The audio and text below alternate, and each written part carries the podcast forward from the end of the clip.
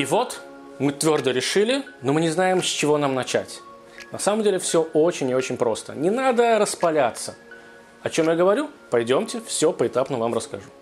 Здравствуйте, дорогие друзья. Итак, мы продолжаем беседовать о Шуве, о возвращении, о раскаянии. И самый первый вопрос, который приходит нам э, на ум, и что, в принципе, приходится решать первым делом, это с чего же мне начать? Чтобы было понятнее, мы будем приводить примеры с э, жизни еврея, который начинает соблюдать Торы и заповеди. И будем из этого потихонечку-потихонечку разбираться, как это связано со всеми остальными. Итак, самое первое. С чего же мне начать? Эм, тут как раз-таки нужно смотреть, как человек, в каком состоянии он находится. Женат ли он, эм, может быть, у него есть какая-то стабильная работа, либо он в поисках работы. Короче, все зависит от того, в каком состоянии моральным и в том числе материальным в данный момент он э, находится. Я, например, в своей жизни э, попал в очень хорошее, комфортное состояние в этот момент, когда я решил стать религиозным человеком. Это был момент, когда я э, понимал, что я хочу бросить университет, университет, который я э, в тот момент посещал, и хочу стать религиозным. Я был молодым человеком, у меня не было никакой работы, у меня не было семьи, поэтому это было самое благоприятное время для того, чтобы начать себя менять. Что же делать человеку, у которого вокруг него он уже взрослый, он уже стоявшийся человек, у него есть семья, у него есть стабильная работа, как я уже сказал. То есть как бы нужно менять очень много чего. Здесь нет какого-то универсального ответа, но по большому счету мы все понимаем, что все зависит от того, на что вы хотите себя, на кого вы хотите себя сделать. Эм, не всегда работа и семья могут вам мешать. Скорее всего, они могут вам даже чем-то помочь. Просто нужно понять, чем, и чем, и как. И поэтому кому-то получается это сделать проще. Если у человека нет семьи, нет работы, он это делает за раз. А кому-то действительно приходится сложнее. Поэтому всем всегда по-разному. Но, по крайней мере, возможно. Мы знаем это точно. Э, когда, например, евреи начинают соблюдать Торы заповеди, то многие раввины советуют начать соблюдать э, хотя бы одну заповедь точечно и хорошо, да, чем начинать соблюдать все сразу и ничего не соблюсти в итоге. Как мы уже говорили раньше, что лучше начинать потихонечку и мелкими шагами. Кто-то начинает соблюдать шаббат, кто-то начинает одевать филин, кто-то начинает потихонечку э, кашировать свою кухню, чтобы она была кошерной. Да? И параллельно потихоньку, шаг за шагом, он как бы себя меняет. То есть начинать в омут с головой – это проблематично. Я даже больше скажу, по моему личному мнению, может быть, я ошибаюсь. Я видел своих друзей, которые так и начинали соблюдать, то есть с ом, в, э, в омут с головой, они утром проснулись, все, теперь они религиозные люди, они соблюдают все, все заповеди. В конце концов, сегодня из них я очень мало вижу людей, которые хотя бы ходили в синагогу. Потому что когда ты выливаешь на себя это как э, чан воды, знаете, огромный большой, то ты путаешься. Помните, как мы себя ощущаем, когда нас обливают холодной водой? Мы в шоке. То же самое происходит с человеком. Когда он начинает окунаться в эту э, воду, в это море огромных непонятных вещей за раз, не каждого получается выплыть. Поэтому если брать потихонечку, то можно не подавиться. Как знаете, мы, мы же не берем всю еду, запихиваем себе в рот. Мы режем ее по кусочкам, чтобы понять, во-первых, вкусна ли она, во-вторых, хотим ли мы дальше ее есть, и в-третьих, э, чтобы не подавиться. Но все-таки есть, как бы не казалось странным, есть несколько рецептов, как же поступить, как, с чего начинать, чтобы было комфортно, чтобы было удобно и чтобы не было вредно никому, в том числе окружающим. Итак, во-первых, э, когда человек пытается себя изменить, он начинает писать какие-то глобальные цели, кем он хочет стать. Достижение глобальных целей. Так говорят наши мудрецы, что вот в этом плане как раз-таки это не очень правильный путь. Потому что лучше всего расписать шаги, маленькие шаги конкретные, по каким вы будете идти, Потому что, когда вы будете идти и меняться, вы поймете, что цель э, да, ваша начнет просто изменяться. Вы поймете, что вы не хотите быть определенным. Вот, может быть, вы в конце концов поймете, что вы сможете достичь чего-то большего. Либо вы, не дай бог, поймете, что вы не хотите чего-то большего, да, вы хотите, может быть, даже чего-то меньшего. Либо, в конце концов, э, знаете, как человек идет в музыкальную школу, чтобы играть на фортепиано, а потом в конце понимает, что он хочет быть гитаристом. Глобально он идет в музыкальную школу, да, глобально он начинает себя чему-то обучать. В какой-то момент он понимает, что ему что-то более интересно. То же самое здесь. Вам нужно ставить какие-то мелкие шаги, мелкие цели, достигать их и смотреть уже, насколько они подходят под глобальные цели. Второй шаг как мы уже его упомянули чуть-чуть, что не нужно, не нужно как бы вкидываться во всю эту историю за раз. Даже заповедям. Как я уже сказал, что мудрецы советуют взять одну заповедь, исполнять ее более тщательно, чем все остальные. То же самое у обычных э, людей, которые, мы сейчас не говорим про трое заповеди, просто начинают себя менять. Да, возьмите, что вы, я не знаю, у вас есть цель э, начать бегать по утрам, у вас есть цель э, меньше ругаться нецензурной лексикой, да, у вас есть цель поступить в юридический, на юридический, я не знаю. Так займитесь какой-то отдельной конкретной целью, пытайтесь параллельно не ругаться, пытайтесь параллельно заставлять себя утром да, и начать бегать, но начните подготавливать себя к экзаменам для поступления в юридическую академию. И вот ваше поступление в юридическую академию пусть будет на данный момент первостепенной целью. Когда вы достигнете ее, вы поймете, что вы параллельно уже бегаете, что вы параллельно уже меньше ругаетесь, да, извините за пример, и теперь можно уже перейти как бы более конкретно на эти цели. Я теперь буду бегать чаще, больше, э, дольше, э, и ругаться начну все меньше, меньше, меньше, меньше. И третий шаг, он, казалось бы, не совсем уж понятный, но он очень-очень необходимый.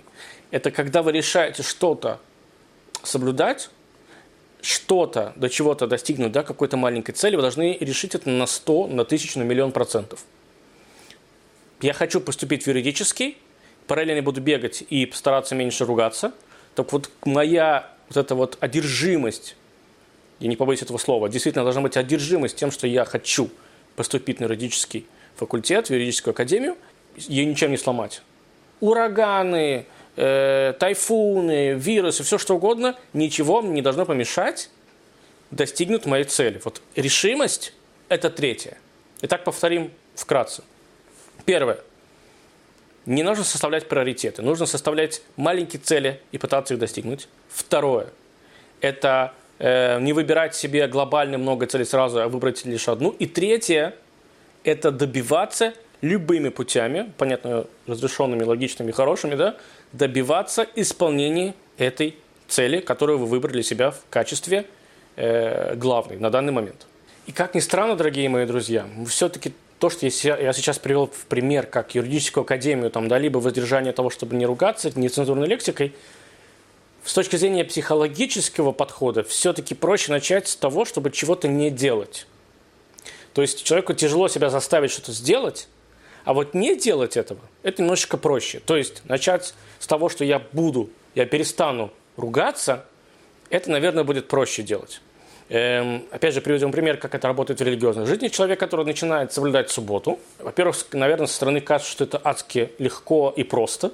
И только одному лишь человеку, который пытается соблюдать субботу, ему тяжело. Я вам скажу, что это не так. Наверное, тяжело всем остальным в округе. Но первые шаги, когда человек пытается соблюсти субботу, шаббат, э, у него э, чаще всего приходится себя переламливать, то есть изменять своим привычкам. Очень легко выйти э, из туалета, либо из ванной и автоматически выключить свет. Я думаю, что вы знаете, что в шаббат религиозным евреям пользоваться электричеством запрещено. Включать и выключать его в том числе. То есть человек выходит, это нормально. Мы все выходим из ванны, из туалета и выключаем свет. Мы экономим электроэнергию. В шаббат же он говорит весь день. И ничего страшного, когда это происходит в первые разы, когда человек пытается соблюсти шаббат. Я помню, это происходило у меня, наверное, чтобы вам не собрать на протяжении двух или трех месяцев, что что-то где-то я что-то забывал. Это автоматически происходит, я привык к этому. Но потом происходит более чудесная история. Потом мой организм перестраивается, и он автоматически привыкает не трогать включатель или выключатель, как хотите называется. Только в России, кстати, это называется выключатель, вообще в остальном мире это называется включатель. В России все хотят что-то выключить. Но, но э, сейчас мой организм привык в субботу не трогать выключатель в субботу не трогать какие-то вещи, которые мне запрещены в шаббат э, трогать. Как-то это работает, я не знаю, но это привычка. Вдруг, в тот момент, когда моя супруга зажигает шаббатные свечи, это начинает работать у меня внутри. То же самое здесь. Когда человек будет пытаться переломить себя, не ругаться цензурно, да, нецензурными словами, он рано или поздно, в тот момент, как, как только он даже захочет что-то сказать, даже если это будет уместно, а таких бывает на жизни моментов очень часто, да, то вдруг его что-то сдержит. Он, его организм напомнит сам себе, что стоп, ты этого не делаешь. Еще раз повторюсь. Заставить себя делать что-то новое тяжелее, чем заставить себя не делать что-то, что обычно в, э, является в рамках ну, нормальности. Уже мы же все знаем, что не ругаться нецензурной лексикой, в принципе, это нормально. Ну, как бы она изначально не создана. Она создана для других целей. Вот. Знать ее можно, понимать ее можно, даже лучше, этого, да, лучше знать и понимать. А ругаться не обязательно. Но никто не сказал, что это будет за раз, что это рано или поздно происходит. Не переживайте. Я иногда до сих пор тоже э, нарушаю шаббат. Все-таки это автоматизм, конечно, существует, но иногда он дает сбой. Поэтому я еще раз говорю, что всем кажется, наверное, что это все так легко и просто, да, когда человек нерелигиозный смотрит на религиозного, который соблюдает шаббат, он типа, да, он уже привык. Нет, ничего подобного. Я вам больше скажу. Люди, которые выросли в этой среде, они тоже иногда допускают ошибки. Поэтому, если вы будете пытаться себя тоже как-то исправить, свое тело, свой разум, будут какие-то, да, э, что называется, оступитесь. Раз, два, три, четыре, пять. Но это будет все, случаться все реже, реже, реже, реже. Ваш организм, ваш мозг, вы сами привыкнете к тому, что не нужно этого делать. Есть еще один маленький совет. Опять же, приведем пример с иудаизмом. Когда человек начинает э, соблюдать Торы заповеди, и то первое, что обычно ему советуют, это начать с кашрута, с кошерной еды. Почему? Потому что мы с вами живем сегодня, слава богу, в очень развитом мире, и сегодня есть огромное количество кошерной еды. Если вы, вы не знаете об этом, то это правда. В обычных магазинах, которые можно приобрести, помимо мяса и молока, но всякие там хумусы, салатики очень часто все такое встречается в обычных магазинах. Тем более, если вы оказываетесь в Израиле. Поэтому первое, что обычно советуют начать соблюдать человеку, это кашрут. Что-то дома. Второе, потом э, есть совет, например, молиться. То есть приучить себя к определенные вещи, которые повторяются из, из дня в день, либо хотя бы раз в неделю. То есть должна быть какая-то система. И, конечно же, еще одна вещь, которую всегда советую такому человеку, это изучение Торы. То есть приучить свое тело учиться. Учеба – это не что-то такое, что вам нужно, э, как называется, только для, только для познания. Конечно же, нужно познавать, учебу, для этого мы учимся, но учеба – это вещь, которая всегда вас заставляет меняться – улучшаться. Некая эволюция внутри вас происходит. Серьезно. Может быть, это так странно звучит, но действительно это так. Человек, который не учится, он деградирует. Мы все это знаем. Мозг, он должен всегда прокачиваться, как любая мышца. Другими словами, всегда советуют раввину начать с чего-то, что оно, как бы, знаете, э, оно не на поверхности, оно не на людях, оно что-то личное. То есть одевать филин дома никто не видит. Зажигать субботние свечи дома, чтобы никто не видел.